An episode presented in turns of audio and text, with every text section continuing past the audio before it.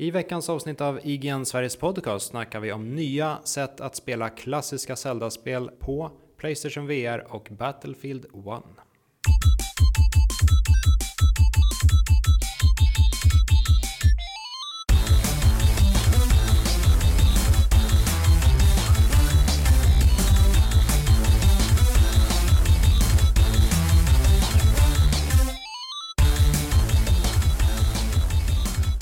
Hej och välkomna till I G N Sveriges Podcast, avsnitt etthundrafyrtiofem. Med mig David Grundström och dig Victor Sjöström. Hej. Hej, hur är det med dig Victor? Uh, det är ganska bra. Jag har varit, uh, eller jag är uh, lite mitt uppe i en deadline just nu. Så det är uh, full uh, rulle här.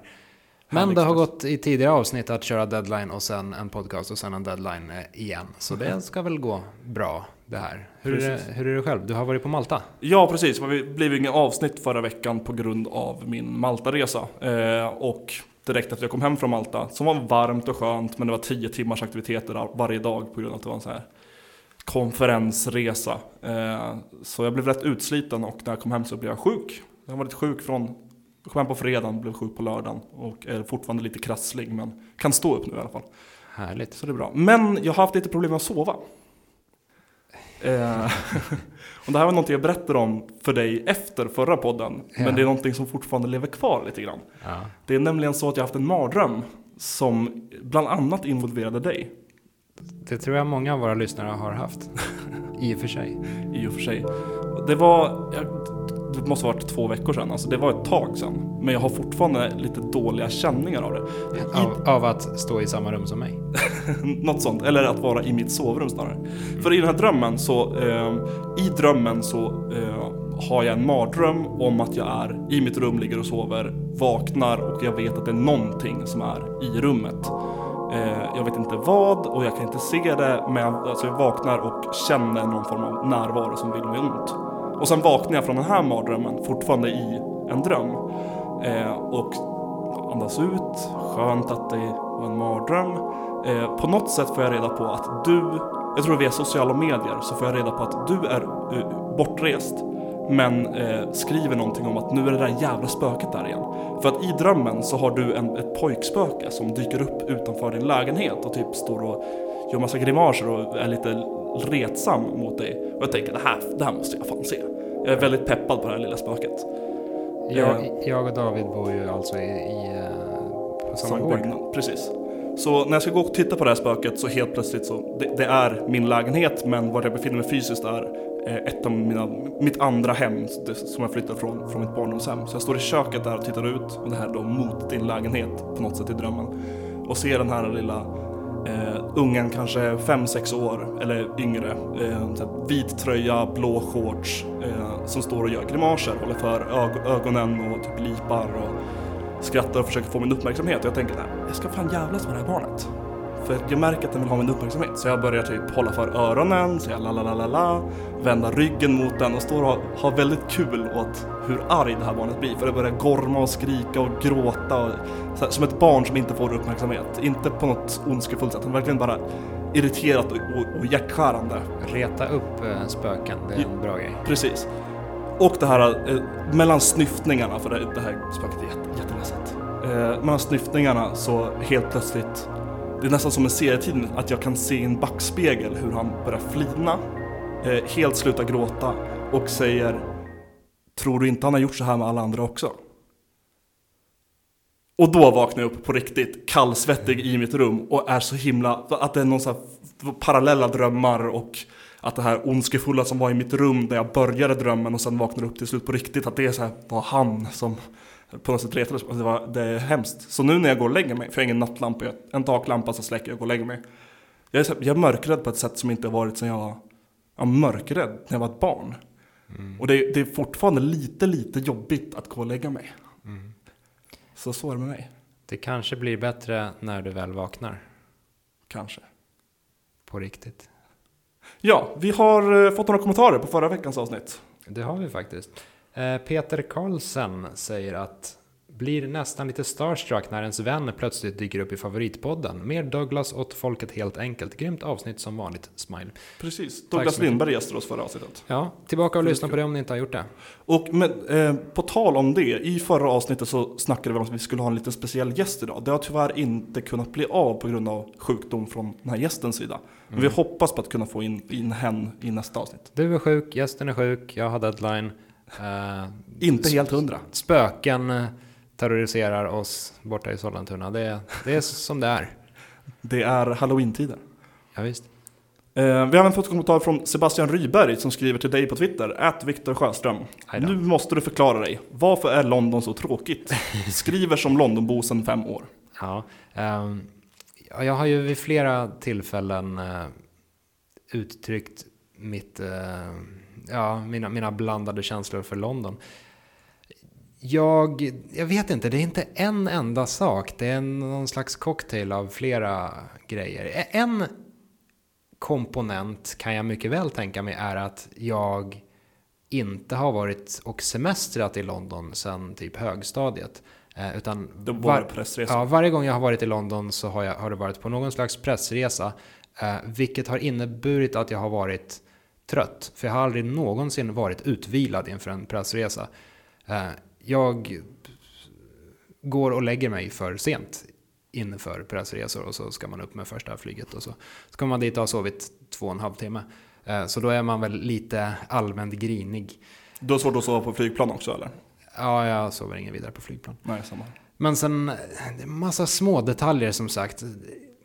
Heltäckningsmattor, det, det är jättesnuskigt. Och det här med två kranar, en för kallt och en för varmt. Det är helt idiotiskt. Och det är elledningar som går utanpå husen som känns... Det är sånt osäker. Som förstör London för dig. Det, ja, det, det är någon slags allmän känsla av så här småsunk, tror jag. Ja. Inte helt olikt Los Angeles, fast på ett annat sätt. Jag eh, hoppas att detta var ett svar i alla fall. Ja. Så får vi återkomma till London i framtiden. Jag kan ju komma med en rapport sen på hur det var. Jag ska till London i november. Mm. Någon vecka där. Se om det är så hemskt som jag målar upp det. Precis. Att vara. Vi har även fått en, en tweet från Arvid X, en lyssnare. Hej, eh, hej Arvid X. Något som inte är ett sorts styrdokument men som man kom på nu. Mm. Den skrev, fett fint, fantastiskt, fenomenalt. Och han har varit här på Stockholms spelmuseum och fotat lite grann av vad vi snackat om i podcasten. Den här stora eh, Solid Snake-statyn. Ja, men det är ju jättetrevligt. Via butiken som finns i, i, på museet så har han fotat in till konferensrummet där vi spelar in. Ja, ser man oss? Nej, det är på en söndag. Vi brukar inte vara här då. Nej, vi är inte här på söndagar, nej. Och så en bild på eh, N E S. Samlingen? Samlingen, precis. Ja. Ja, men det är jättefint. Och som sagt, om du som lyssnar på, på podcasten har vägarna förbi Stockholms spelmuseum på Markvardsgatan två i Stockholm, så sväng gärna förbi på en onsdag. Dels är det ganska lite folk och dels kan du kika rakt genom shoppen och så kan du titta in och se. Precis. Onsdag runt David och mig. Halv sex ungefär. Ja, halv sex, sex tiden. Lagom. Så kan du se David och mig som står och står och står. Inburade i en, en liten glasförpackning och snackar spel. Och det kan vara kul.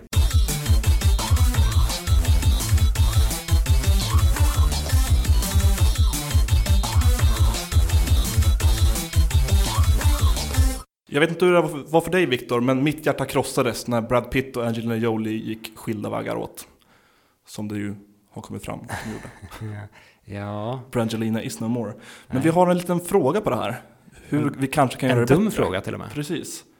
Vilka spelkaraktärer borde de hooka upp med tillsammans? Eller, eller separat snarare. Du tänker dig så att de båda är fria agenter nu och eh, därmed kan börja dejta igen? Precis. Ja, jag skulle spontant säga att Brad Pitt kanske får ihop det med Lara Croft. För Lara Croft spelades av Angelina Jolie i, i en film. Du vill bara att de ska bli tillsammans igen. Ja, sann romantiker.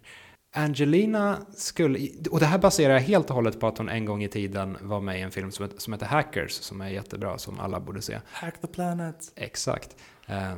där hon spelar någon form av wipeout för övrigt.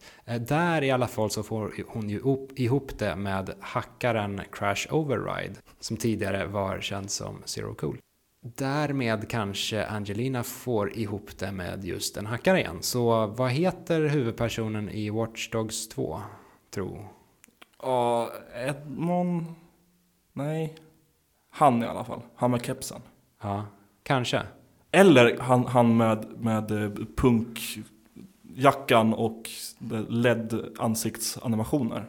Ja, just det. De skulle vara ett, ett sött par på röda mattan. Precis. Alternativt någon annan hackare, om det nu finns några kända sådana hackare i spelvärlden. Har du några Jag tänker idéer? Att, att Brad Pitt, han behöver en stabil och känslofylld karaktär som kan finnas där för honom, men också peka rätt och kalibrera honom. Jag vill att Brad Pitt ska, ska få ihop det med Garrus Valkarian.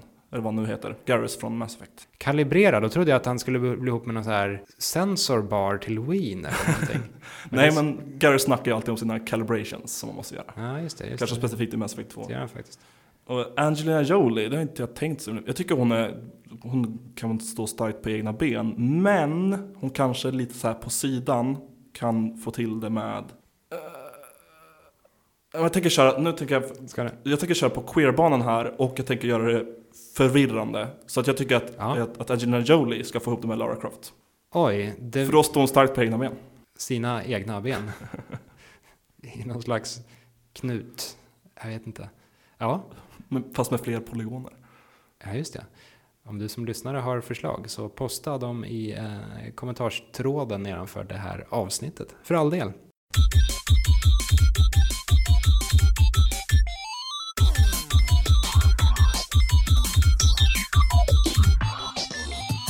I förra avsnittet så snackade vi om att Michel Ancel har postat på Instagram en del om bilder på en liten gris, grisekno på ja. Axel. Och vi spekulerade i, kan det vara ett nytt Beyond Good and Evil? Som det såklart var, det är bekräftat nu. Ja, fast det var det väl förra veckan också? Äh, Eller för... Nej, inte. Då var det bara Instagram-poster, men det var väldigt... Man antog verkligen. Men efter det i alla fall vi hade spelat in som det bekräftades. Aha, right. Vill jag komma ihåg. Ja, i alla fall, det är på gång. Precis. Dock så har varken Michel Ancel eller Ubisoft eller någon annan sagt Beyond Good and Evil två. De har sagt ett nytt Beyond Good and Evil.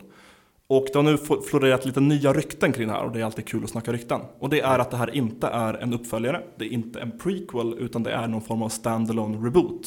Mm. Som eh, dels tar upp hela Jades äventyr, typ det som är med, är med i ettan men även lite grann efteråt, vad som händer efter eh, ja, sluthändelserna i det spelet. Mm. Eh, samt att man får ta eh, reda på lite mer av Pey'js, alltså den här grisens eh, bakgrund. Lite mer om honom innan han var...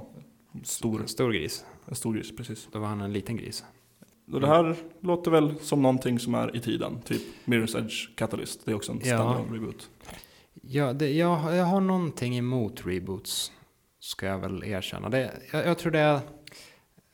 Alltså man, man förstår ju att de gör reboots. För det är väl lättare att sälja in en reboot som inte är beroende av någon föregångare. Mm, speciellt när det är tolv år senare.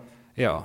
Det är lättare att argumentera för eventuella köpare då. Att kom, köp vårt spel. Du behöver inte ha spelat någonting innan. Det här är helt, en helt ny, ny tolkning.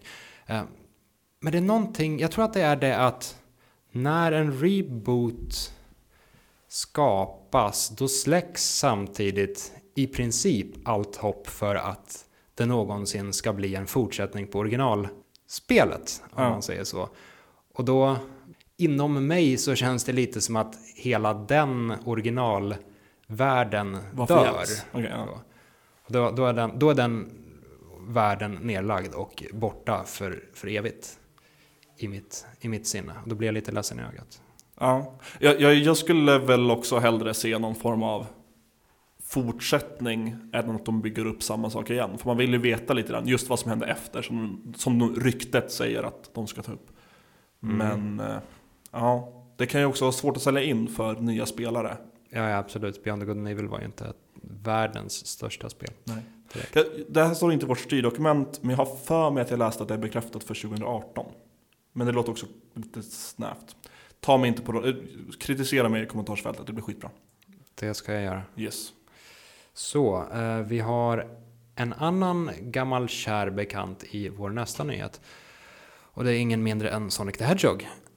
Jag, jag Den gamla är... räven, fast det är ju Tails. Ja, det är Tails som är räven. Jag är ju väldigt peppad på det här kommande spelet Sonic Mania. Som är en slags... Ett nytt två D Sonic som... De har väl sagt att det är som om de hade gjort ett nytt två D Sonic på Saturn. Alltså att Sonic hade fortsatt utvecklas på två D-planet även efter Sonic tre och Knuckles. Det här spelet i alla fall kommer i vår, och det har en Collector's Edition som nu är bekräftad till eh, Europa. Och det är det ja. som är själva nyheten. Collector's Edition var känd sedan tidigare, men nu är det bestämt att den även kommer till Europa. Och det här, någon form av, ja. av Sonic-staty som står på en Mega Drive, eller hur? Precis, en liten och, pla- plast Mega Drive och en plast Sonic. Och står den på. står på Mega Drive ett. Den här med en, en volymspak på. Det är stenhårt. Ja, jag föredrar ju Mega Drive två. Gör du verkligen det? Ja. Är det, är det så? Ja. Den är ja. typ kompatibel med nästan alla spel, regions, oavsett region. Ja. Ganska coolt. Och den har ingen jävla volymspak. Men fortsätt. Ja, eh, utöver det så får man även med en liten Mega Drive-kassett. Eller i alla fall någon slags ask som ser ut som en Mega Drive-kassett. Och i den så ligger en ring, Sonic ring. Man får allting en stor fin låda. Men det märkliga i det hela, hela historien, det är att spelet medföljer inte fysiskt, utan spelet medföljer på download code. Alltså man får spelet mm. digitalt i den här. Och det här, det, det är så väldigt märkligt. Egent, mm. Egentligen är det inte märkligt alls, men samtidigt är det extremt Nej, på märkligt. På många sätt så är digitalt mycket bättre än, än, än fysiskt. Ja. Det går inte att ha sändare. Du kan fortsätta ha det på massa andra deviser utan att, om ifall du skulle tappa bort det och så vidare. Tar ingen plats. Tar ingen plats, utöver Nej. lagring. Jag, jag gillar i regel eh, digitala spel. Jag känner allt mer att jag inte behöver ha dem på fysisk skiva. Men det är någonting som skaver med hela den här situationen. Och det är väl det att när man ändå har avvarat hyllplats för en, för en Collector's Edition, och så får man inte med spelet fysiskt. Ja, det, det, känns det, lite... det känns på sätt och vis som att man står och frontar en tom låda då. Men hur var det med F E S? För det kom ju nyligen med någon form av väldigt limiterad Collector's Edition-utgåva. På, alltså långt eh, f- ja, förlåt. Nu tänkte jag på Rez. Nej, F E S. Eh, inte samma spel. Hatten. Men någon bok med massa tjosan. Samson Wiklund som har varit här och gästat är ju väldigt stort fan av, av eh, F S. Mm. Jag tänkte, får man med spelet fysiskt där? Men nej, om det, du inte känner igen... Nej, på, det vet så, jag inte på rak arm. Samson kanske kan kommentera. Ja. Får vi veta. Eller gästa. Eller Kom, kom. Eh, vi har även det Red Dead, Red Dead-tider. Mm. Skulle jag vilja påstå.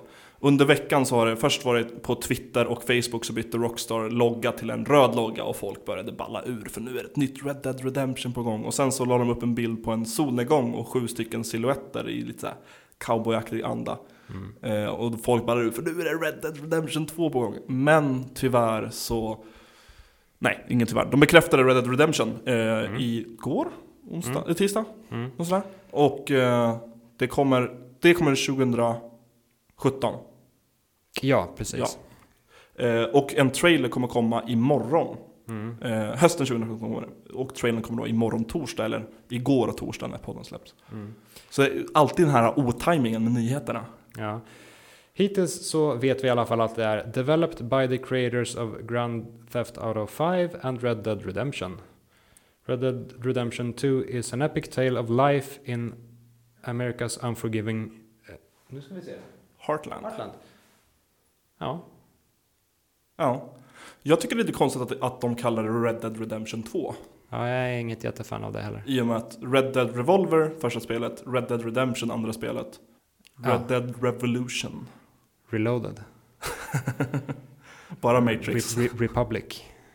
Oh, Red Dead Republic. Red Dead Re- Recore. I ett uh, samarbete med Keiji Inafune. Hade inte det varit fantastiskt? Det hade nog varit ett uh, tveksamt spel. Ja. Vad tyckte Nej, du om uh, Red Dead Redemption? Jag tror jag skulle säga om Recore. Nej. Uh, om Red Dead Redemption, jag tyckte att det var uh, väldigt fascinerande och snyggt och uh, bra. Men tyvärr så spelade jag inte tillräckligt mycket. av någon anledning så föll det lite mellan stolarna. Det var andra spel och andra grejer i mitt liv som dök upp där. Så jag, jag gav det inte tiden som det, jag borde ha gett det. Mm. Men den lilla tiden jag gav det, då hade jag väldigt roligt med det i alla fall. Så jag gillar det. Red Dead Redemption kom under en tid när jag kunde spela mycket och kunde spela mycket ofta. Jag har spelat igenom det spelet två gånger. Ja. Det är så här, och det är ändå rätt långt. Jag tycker väldigt mycket om det, samtidigt som jag har ganska mycket kritik mot det. Lite så här, ja, men kvinnosynen, och det kan man argumentera för att ja, men det var vilda västern och så vidare. Men det går fortfarande att, argument- att på något sätt jobba in ett eh, kritiskt tänkande till hur man tänkte, men det görs inte riktigt heller. Mm. Utöver någon karaktär, jag kommer inte ihåg hon heter. Hon var ganska badass på en farm. Någonting McFarlane. Alltså, hon är i början, va? Precis, ja. hon, är, hon är ganska cool.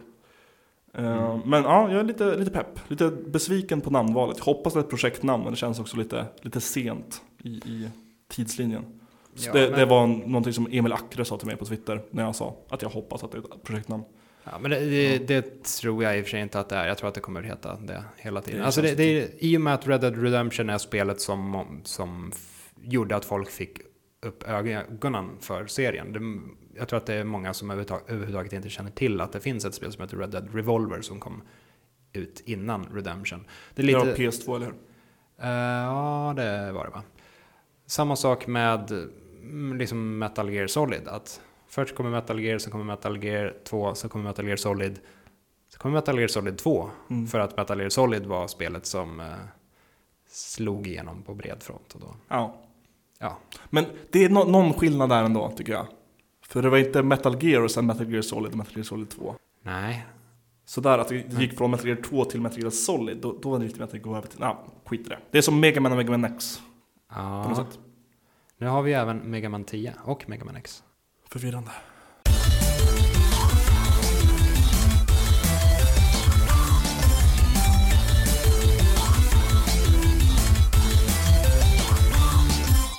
Vi har spelat skit och bra saker.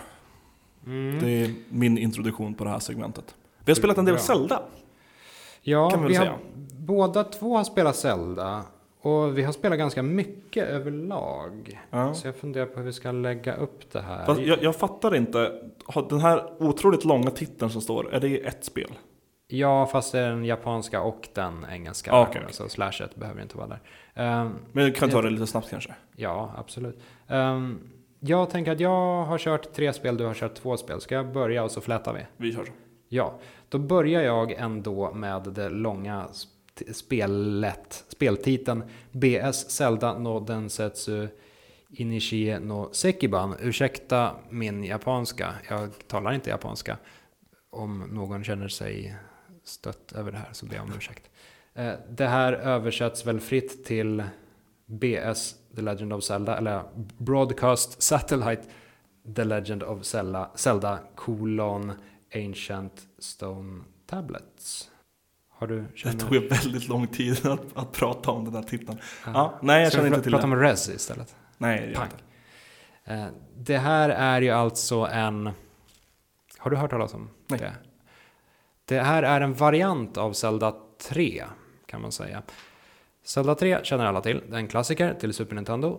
Det här är ett, ett av Zelda-spelen som släpptes till satellitmodem tillbehöret Satellaview, som man monterade fast under, på undersidan av sin Super Nintendo, och därefter så kunde man ta emot spel i princip som man tog emot radioprogram via en, en satellit. Så spelen sändes under speciella, till, eller speciella tidpunkter på dygnet. Uh, Coolt. Ja, mycket häftigt. Så då kunde man koppla in det och så kunde man spela en variant av Zelda tre bland annat. Uh, och det var det här då. Uh, Anledningen till att jag har spelat det här, ska jag även säga, det är att det ganska nyligen har släppts en komplett översättning av det. Om man fular runt lite på internet. Ja, så kan Satellaview var exklusivt för Japan. Ja, precis. Och den sålde inte... Alltså det, det är ju ett ob- obskyrt format som de flesta inte har haft Nej. någon kontakt med. Så vill man spela det här så bör man nog snarare gräva runt lite på internet. Men det här, det är i alla fall en variant av... Um, Zelda tre, och den är uppdelad i episoder, så det är ett upp- episodbaserat Zelda tre, uppdelat i fyra veckor. i och med att de sände, sände det enligt ett specifikt schema. Uppdelat i fyra veckor, varje vecka om man säger så, eller varje episod är eh, en timme långt. Och det som är märkligt med det här, det är att den här timmen går i realtid. Så när man spelar den första episoden, då har man en timme på sig att köra igenom det. Oj. Ja, det, det, det känns på sätt och vis som en, en slags prototypvariant av Majora's Mask. Ja, de har tre dagar på sig. Ja, bara där, där var det inbyggt i själva spelet att det loopade. Här så sändes spelet ut. Uh, så det är en ganska konstig grej att göra överlag. När, när spelet sändes från, från början så var det med röster. Det var så här röstskådisar, radio, radioröster helt enkelt som snackade. Det fanns ett par karaktärer i spelet. Det finns ett par karaktärer i spelet som eh, skickar telepatiska meddelanden till eh, ja, man är inte Link utan man är en annan person. En kille eller en tjej. Eh, och de här lästes upp av radioröster från början. Eh, och det här har man ju inte kunnat överföra i den här rommen. Så istället har, har man skrivit ut det med text längst nere. Mm, med klassisk Zelda. Ja. Eh, och så får man klara två palats per episod. Och det som är lustigt är att i och med att det går på tid så händer vissa saker vid speciella tidpunkter. De här rösterna säger till exempel att så här, åh, nu det ser mörkt ut på himlen, snart kommer något regn. Och sen tio minuter senare så, så börjar det regna och då ändras fiende fiendeuppsättningen lite grann. Eller så här, åh, nu, nu är King Sora på gott humör. Han kan säkert sälja eh, flippers till dig extra billigt om du skyndar dig dit. Det här är lite coolt alltså.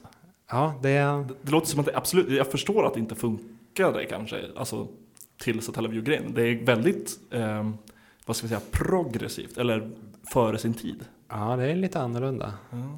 Helt klart. Jag tror det var nittiosju det sändes. För övrigt. Det här finns att eh, rota fram på internets mörka hörn. Så gör gärna det om ni, om ni vill ha en, en variant av Zelda tre. Mm. Det är ganska likt originalspelet. De har flyttat om lite grejer och ändrat layouten på palatsen och sådär. Men det är ju i stort sett Zelda tre, men lite lite, lite snabbare på fyra timmar. Ja, precis. Mm. Så, det har jag roat mig med. Sen har jag även roat mig med lite större och mer kommersiella spel. Yes. Jag har också spelat eh, ett, ett igenkännbart Zelda, fast lite annorlunda. Men mm. också, det här är väl välkänt. Jag har spelat Ocarina of Time Master Quest. Jag har haft det väldigt länge på flera deviser, men jag har aldrig riktigt spelat det. Eh, är det den här Collector's Edition-skivan som man fick med Wind Waker? Ja, precis. Eh, Collector's Edition av, av Zelda. Det kom väl originellt med... Eh, om man var med i Club Nintendo fick man en separat skiva, och man kunde också köpa det med eh, Double Dash fick man med en Collector's Edition med Zelda ett, två, eh, ah. Ocarina of Time, eh, Master Quest och Majora's Mask. Ah. Sen finns det även ja, till Wind Waker Collector's Edition så får man med Master, eh, Ocarina of Time och Master Quest på en separat skiva. Mm. Jag har haft det väldigt länge. Jag tror jag startade någon gång men var så himla arg. För, för att hur det här fungerar är ju att de arrangerar om alla tempel. Så vart du hittar... Allting är spegelvänt för det första. Hela världen. Allt är svårare också va? Allt är svårare, tar mer skada. De har ändrat hur templerna är uppbyggda. Så alla rum ser ut som de gjorde men de har flyttat på... Eh, lagt till vissa saker, flyttat på vissa saker. Kistor, slangbällan finns inte i den kistor det gör i vanligtvis.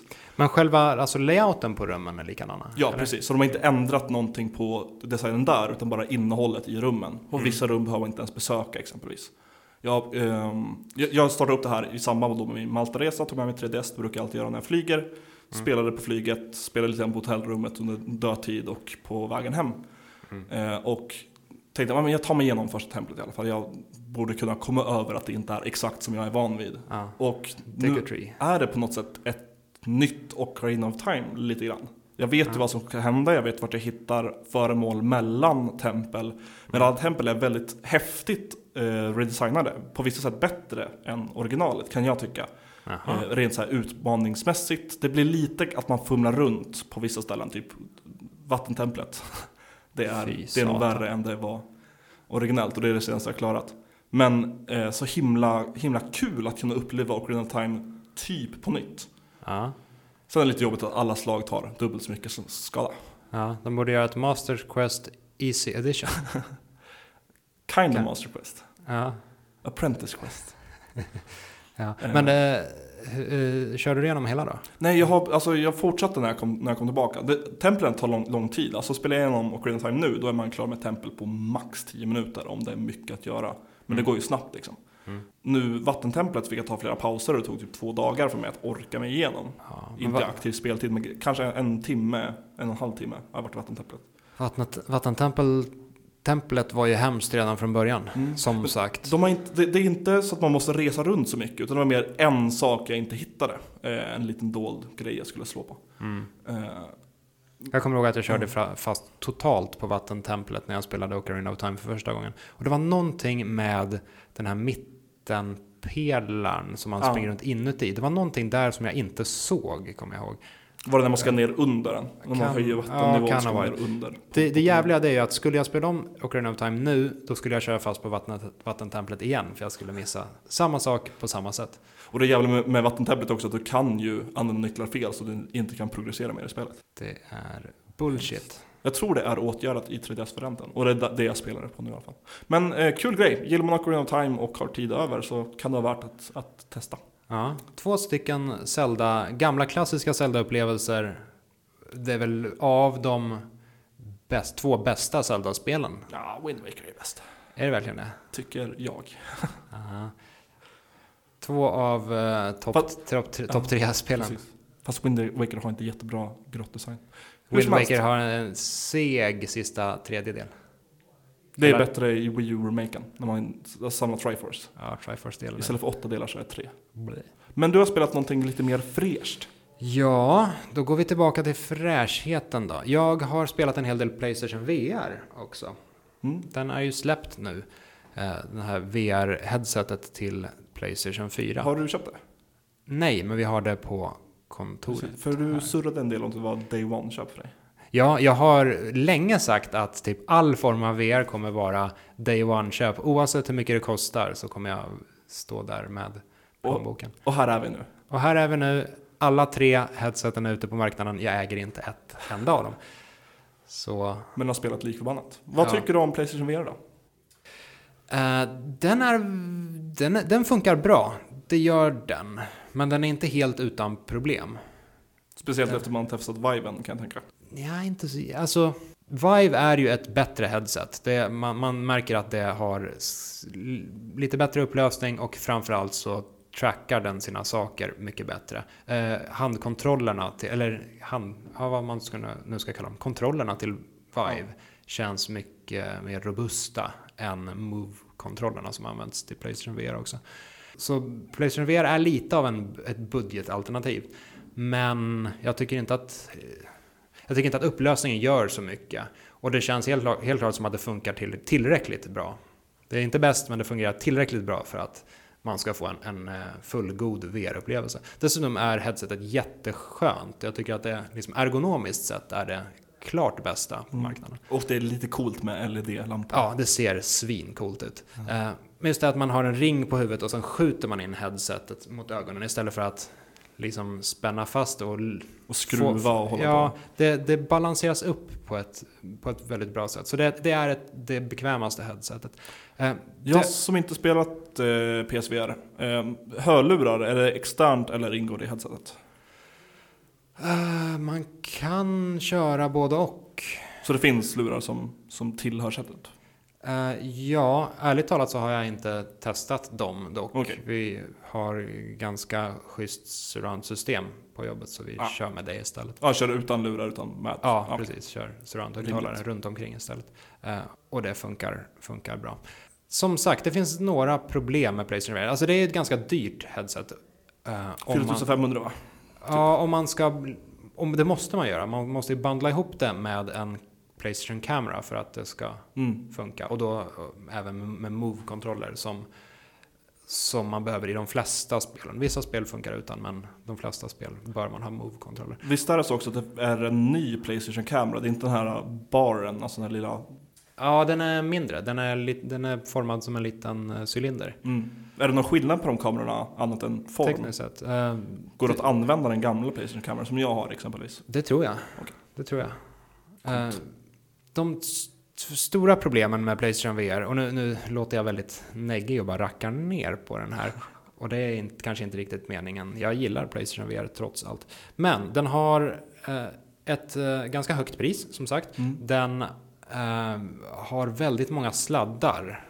Det, den är lätt att koppla in. Det är en väldigt utförlig guide för hur man gör det. Men det är, det är lite för många sladdar för att det ska kännas riktigt bekvämt. Är det fler än med Vive och Oculus? För det är ju jättemycket sladdar där också.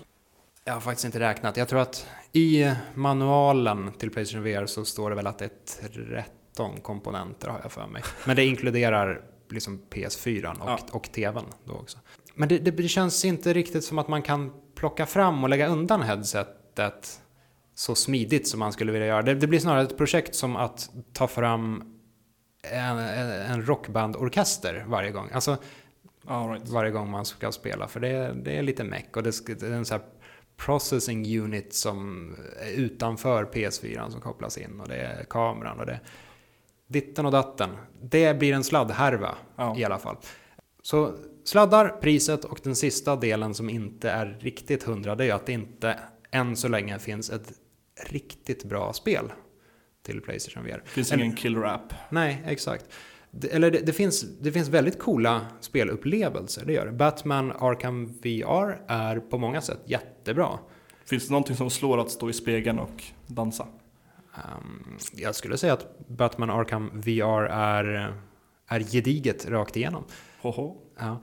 Men det här att, att se sig själv i spegeln och, och se hur Batman följer, följer ens huvudrörelse, det, det, det är nästan lite kusligt hur, hur coolt det är.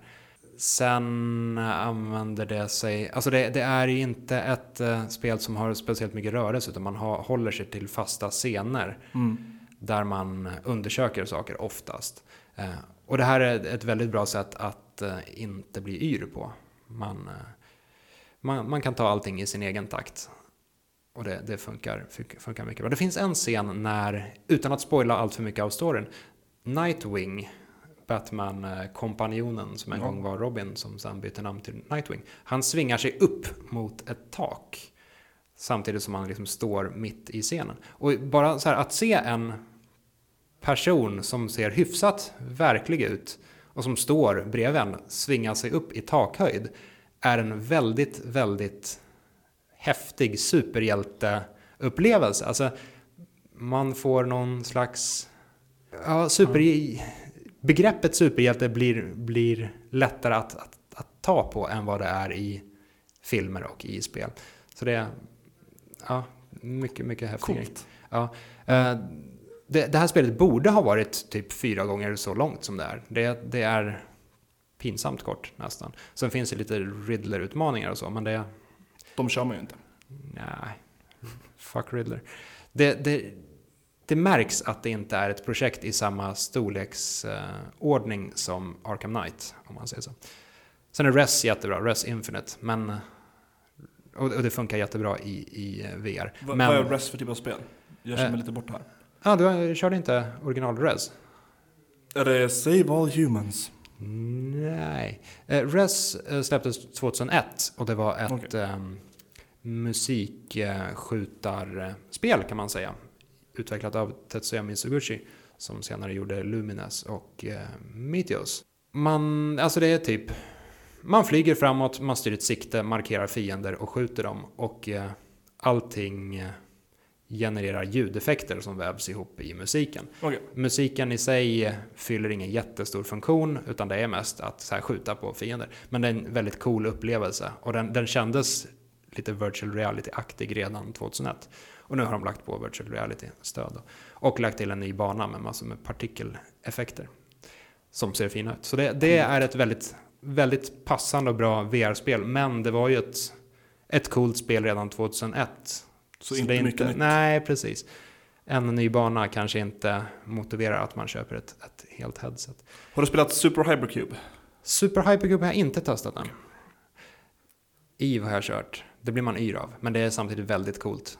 Stora, stora stjärnkryssare som bara glider förbi. Ser väldigt science fiction-aktigt ut. Är det mycket spela eller är det mest titta? Nej, det är mycket spela. Men återigen, det är för kort. Det är, mm. Alltså kampanjen är över på, innan den hinner börja nästan.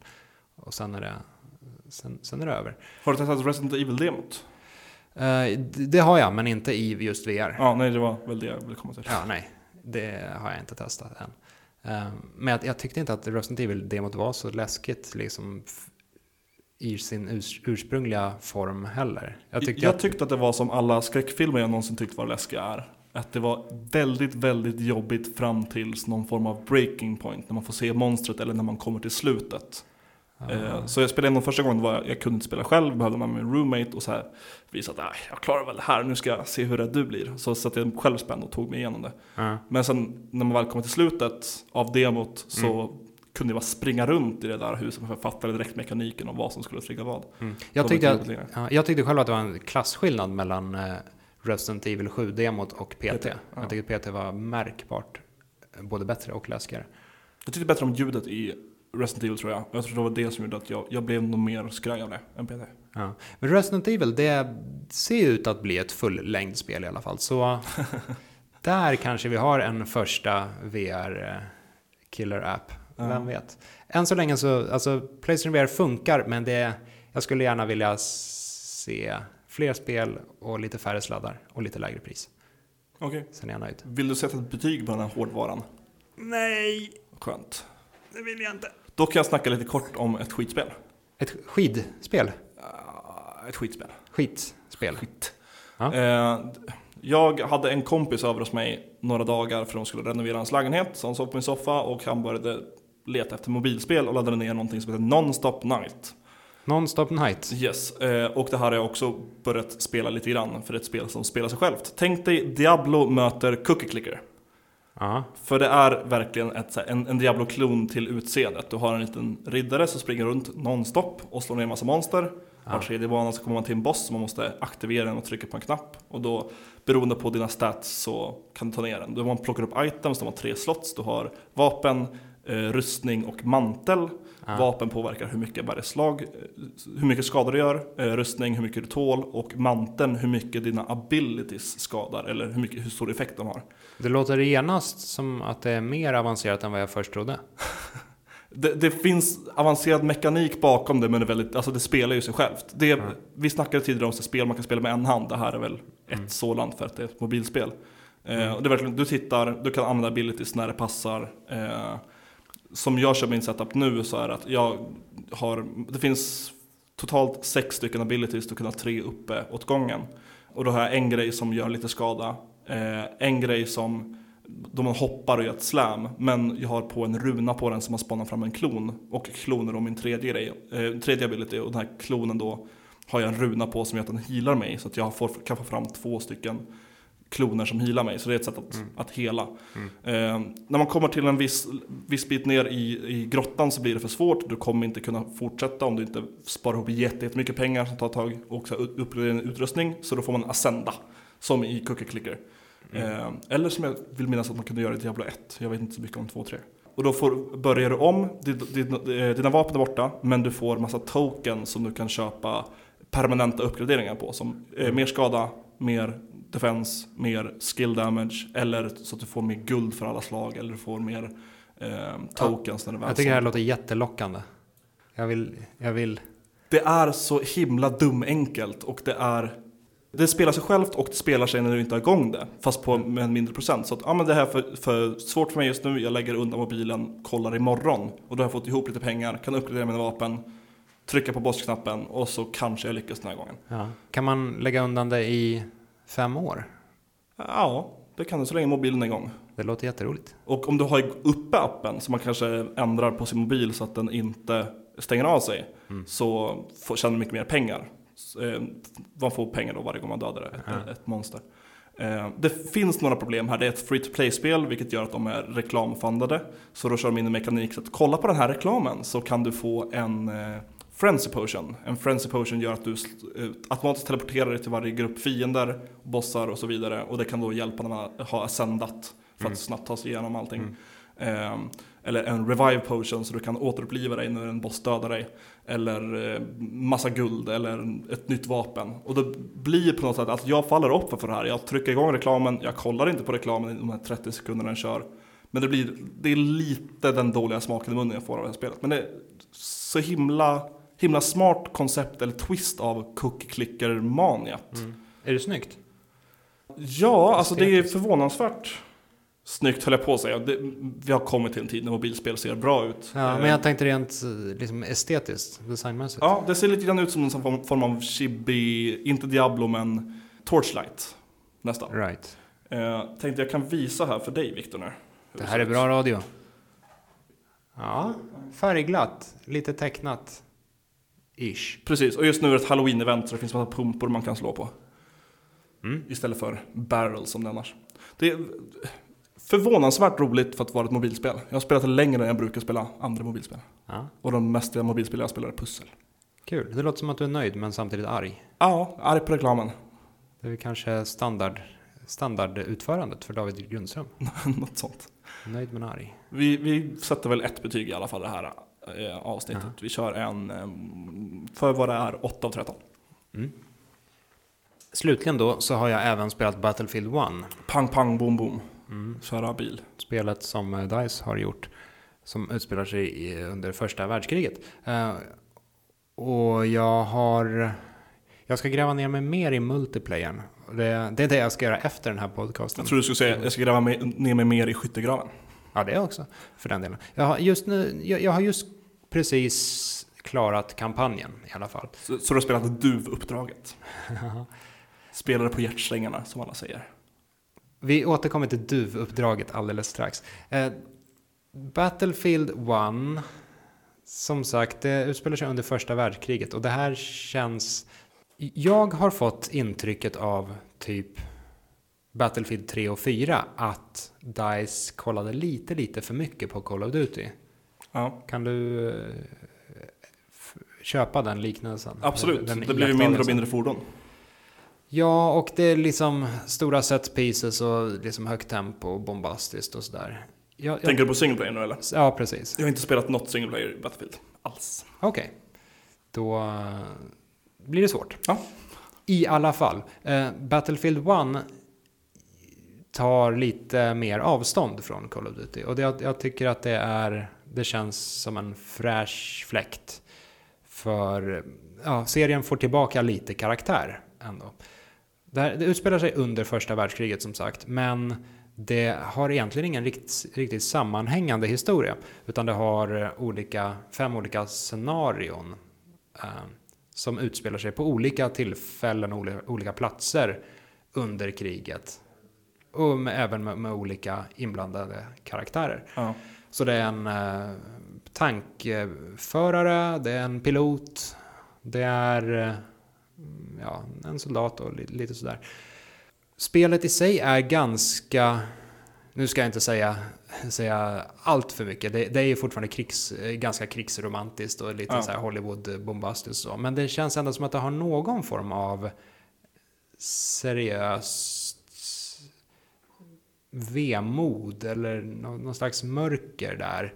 Att inte det... göra det för glorifierat. Ja, precis. Det är, det är en hel del så här, krigselände, lera och blod och död och folk skriker och, och spelet påpekar ofta via text också så här. Så här många personer dog, så här gick det på den här fronten. Det här var inget vidare. Bam, bam, bam. Så på det stora hela så gillar jag ändå inramningen. Och spelet är betydligt stealthigare än vad jag minns både Battlefield tre och fyra som.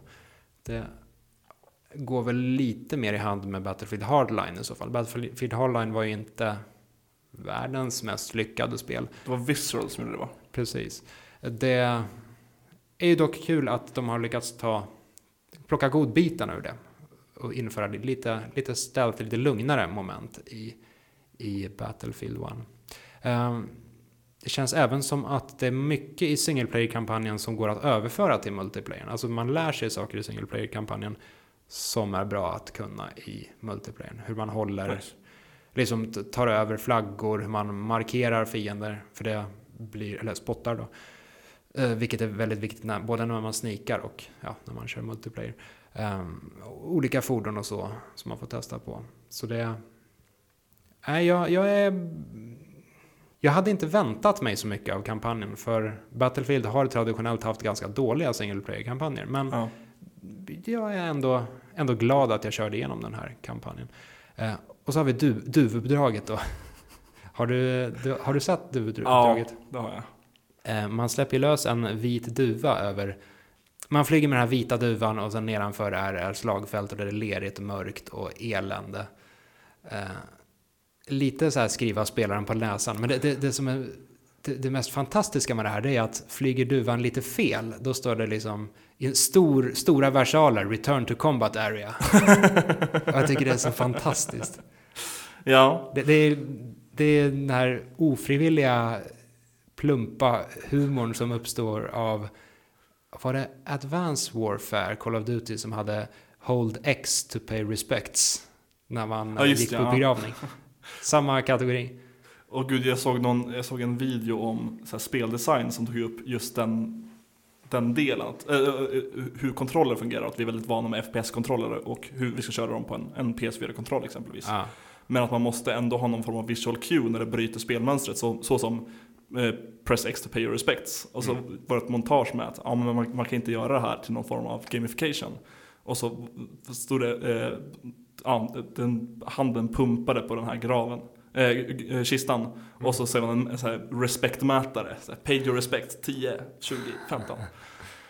Ja, det är fantastiskt. Och åter till Battlefield ett. Ja. Nej, jag var kanske ganska mycket klar med det. Mm. Eh, multiplayer-aktigt, eller multiplayer-mässigt så är det ganska mycket Battlefield. Jag, eh, jag har inte kört... tillräckligt med multiplayer. Jag ska som sagt fortsätta köra multiplayer. Men av det jag har kört hittills så tycker jag ändå att det, det känns ja, men typ som Battlefield fyra.